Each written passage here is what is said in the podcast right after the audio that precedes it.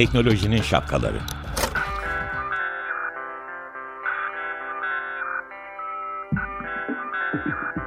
Bilgi ve iletişim teknolojileriyle güvenli ilişki için Banu Zeytinoğlu, Murat Lostar, teknolojinin tüm renklerini, siyah, beyaz, mavi, kırmızı şapkalarını konuşuyor. Teknolojinin şapkalarından herkese mutlu bir e, hafta diliyorum. Ben Banu Zeytinoğlu. Ben Murat Lostar, iyi haftalar. E, Murat'cığım böyle bugün biraz daha sakin bir giriş yaptım programa. E, çünkü... Şaşırdım ben de. çünkü şaşırtmayı seviyorum dermişim ama demiyorum.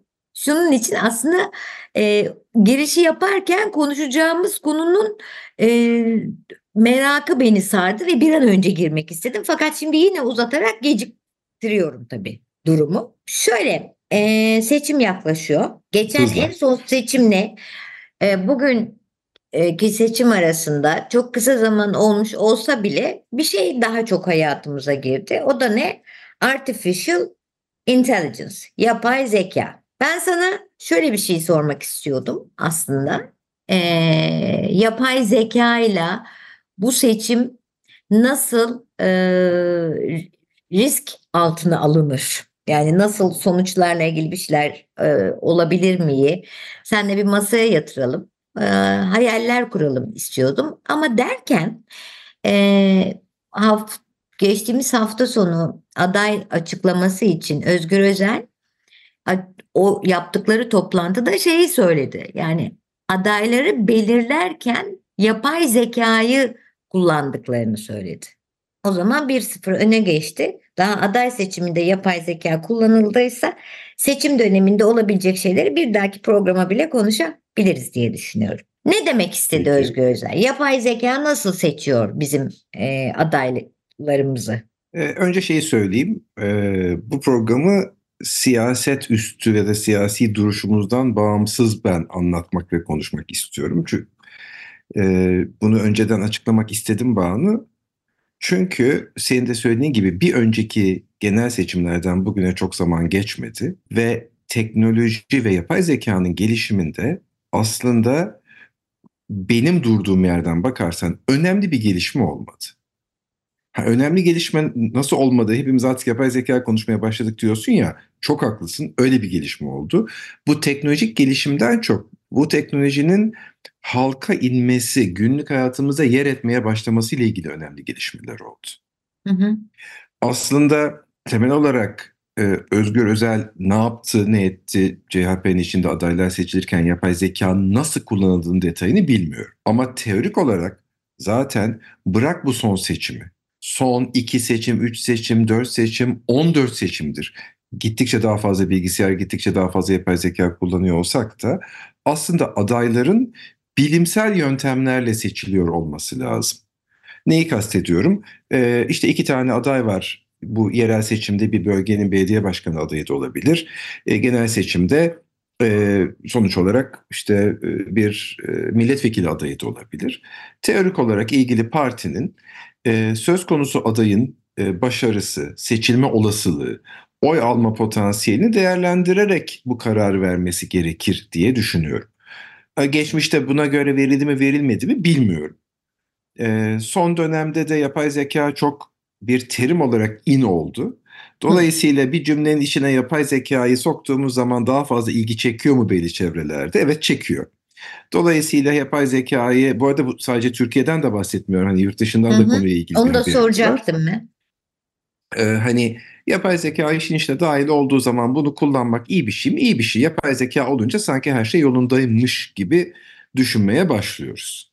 Ee, Aslında ama Heh, onu Dinliyorum. soracağım. Peki e, önce risklere girmeden önce teknoloji firmaları bu, bu konuda e, nasıl hazırlık yapıyor acaba? Bir duyumun, bir bilgin var mı soracaktım. Ama e, daha e, hakikaten verimli mi? Daha doğrusu daha ahlaki bir seçim mi olmuş oluyor? Yani yapay zeka ile gerçekten e, sadece seçim özelinde soruyorum. E, yani halkın bütün o sunduğu bilgileri, doneleri ya da bugüne kadarki bütün bütün doneleri kendisinde çünkü birleştirip bir sonuç çıkartıyor. En e, basit özeti e, bu yapay zekanın yaptığı ve hepimizden e, hızlı yapıyor. E, bu e, eşahbap dost ilişkisinden öte ya da e, bir e, birilerine e, hoşluk olsun diye ya da adaylığı olası Türkiye için söylemiyorum her yer için bir maddi çıkardan başka bir boyuta getirebilir diye düşünüyorum. Daha olumlu bir boyuta getirebilir diye düşünüyorum. Ee, yanılıyor muyum? Şöyle Banu eğer e, aday seçimini e, mümkün olduğunca çok oy alan, mümkün olduğunca seçimi kazanmaya doğru ilgili partiyi öne çıkartan olarak bakıyorsak bu birinci varsayım. İkinci varsayım e, internetin insanların bilgi ve oy verme potansiyelinin direkt bir aynası olarak kabul edersek o zaman teknolojiden faydalanarak buna ister yapay zeka da ister başka bir şey de çok önemli değil. Teknolojiden faydalanarak aday seçmek gerçekten çok doğru. Ama eğer e, aday seçimini e, aynı zamanda azınlıkların haklarının korunması, aynı zamanda farklı e, etik yaklaşımların devreye girmesi, aynı zamanda e, bir genel ilgili partinin parti çizgisinin korunması olarak bakarsan bunu teknoloji ve yapay zeka ile çıkarmak çok zorlaşmaya başlıyor. Çünkü bunun internette birebir karşılığını bulmak, görmek çok fazla ve mümkün olmayabiliyor. Dedin ve beni endişelere gark ettin. ee, tabii hani mesela şeyle ilgili haberi ben de okudum. Ee, CHP lideri Özgür Özel ile ilgili e, haberi ben de okudum. Orada işte anketler yaparken ankete zaman zaman yapay zeka ile devreye girip başka bir takım şeyler sormak, telefonla yapılan sorulardan e, bütün telefon konuşmasını dinleyip bir takım ek bilgiler çıkartıyor olmak. Yani piyasa araştırması, halkın nabzını tutarken teknolojiyi daha yoğun kullanıyor olmak aslında e, hakikaten daha doğru veriler çıkartmayı sağlıyor. Neden? Çünkü diyelim sen bana sen bir anketörsün, sen benimle telefonla konuşuyorsun ve bana bir takım sorular sordun. Hı hı. Ee, önündeki kağıttan okuyorsun. Ben sana so- sorduğun sorulara karşı cevaplar veriyorum ve sonunu bir yerde işaretliyorsun. Ama e, benim orada sesim titremeye mi başladı? İşte ya da e, ses tonumda bir art, yükselme, alçalma, heyecanlanma, heyecanda bir düşüş mü olduğu normalde bir anketörün yaptığı anketin cevaplarında kaybediyoruz. Bu ses kaydını e, teknolojiye soktuğumuzda aslında verilen cevapların altındaki satır arasındaki cevapları da bulup çıkartmaya başlayabilir. Hani şu anda Türkiye'de kullanılan teknolojiler bu seviyede bir şeyler yaptı mı'nın cevabını bilmiyorum.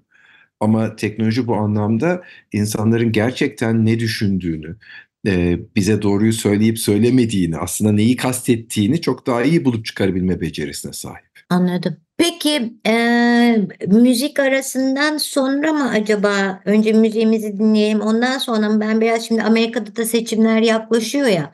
Amerika'daki evet. seçimler yaklaştığı için biraz oralarda e, neler oluyor? Senin bu konuda eminim bilgin duydukların okudukların e, vardır. Onu merak ediyorum. Buna karşılık teknoloji e, firmaları bu anlamda nasıl hareketlenmeye başladılar?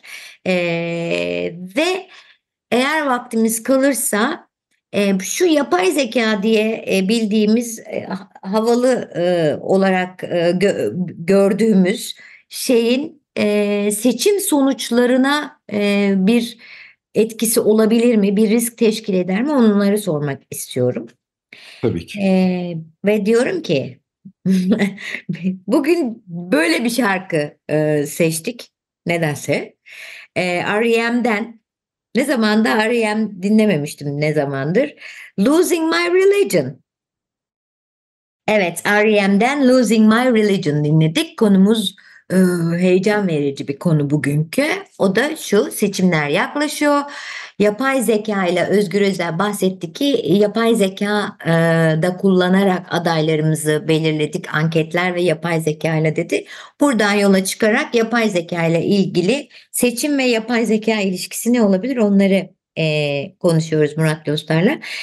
E, önümüzdeki seçimleri Türkiye'deki konuştuk az çok. E, ben şimdi Amerika'da da e, seçimler olacağı için onu sormak istiyorum Lostar'a. e, Amerika'daki bu seçimlerle ilgili senin gördüğün, e, aldığın bir duyum, okuduğun yazılar, makaleler var mı?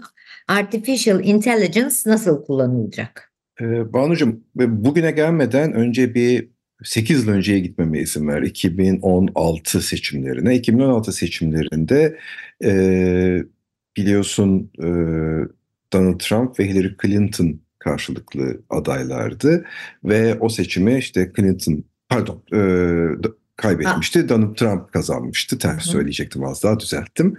E, ve daha sonra ortaya çıktı ki bu seçimler aslında çok sayıda müdahale var ve bu müdahalelerden bir tanesi de e, sosyal medyayı kullanarak özellikle o dönem e, Facebook'un adı çok geçmişti.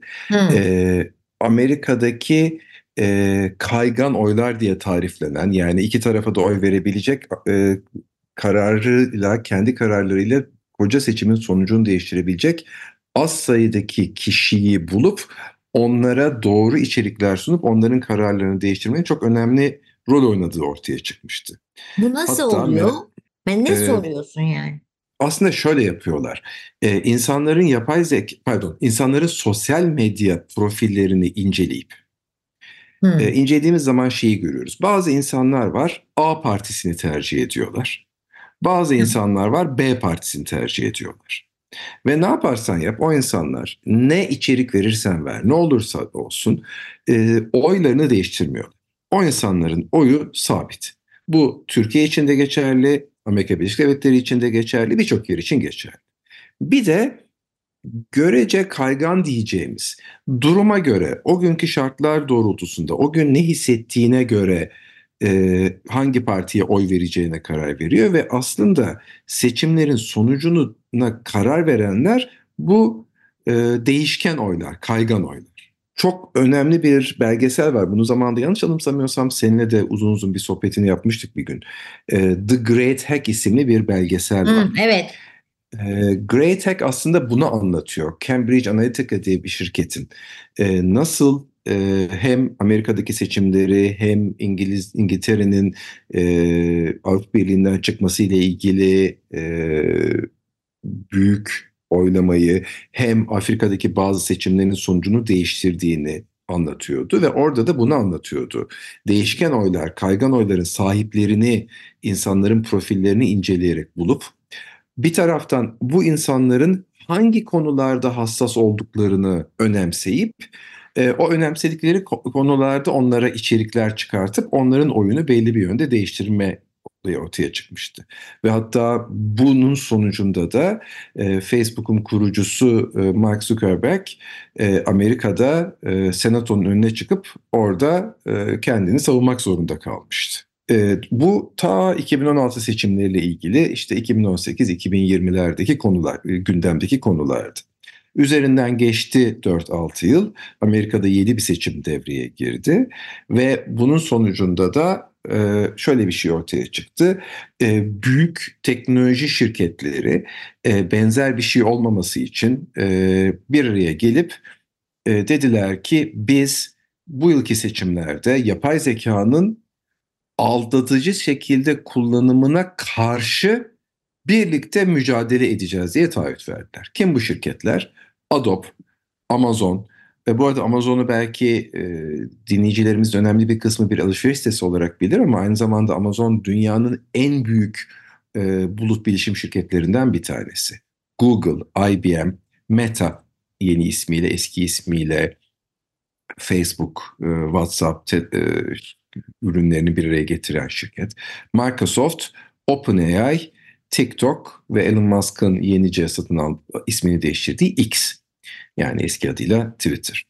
Ee, bu şirketler aslında böyle bir taahhütte bulunurken benim gözümde iki şey yapıyorlar. Bir, bu konudaki taahhütlerini yerine getirme konusunda ortaya çıkıyorlar. İki, e, bir kere daha 2016 seçimlerinden sonraki gibi Senato'nun bu konuyu inceleyip bir şirketin varlığına yönelik bir tehdidi baştan engellemek için bakın biz bırakın size karşı olumsuz davranmayı tam tersine bu dezinformasyonu, bu olumsuz kullanımları yok etmek için elimizden geleni yapıyoruz, yapacağız e, haberini veriyorlar. Birazcık kendi açılarından kamuoyunu yönetmek olsa da çalışıyorlar. Peki bunu o bu bugün bu geldiğimiz noktada yani Amerika'da bu böyle olabilir de yani burada Türkiye için yönlendirmelerde şöyle bir şey geldi aklıma e, sadece. Tabii ki yapay zeka otomatikman e, bütün bu e, verileri yani yönlendirmeleri doğru yanlış ne olursa olsun yönlendirmeleri sonuçta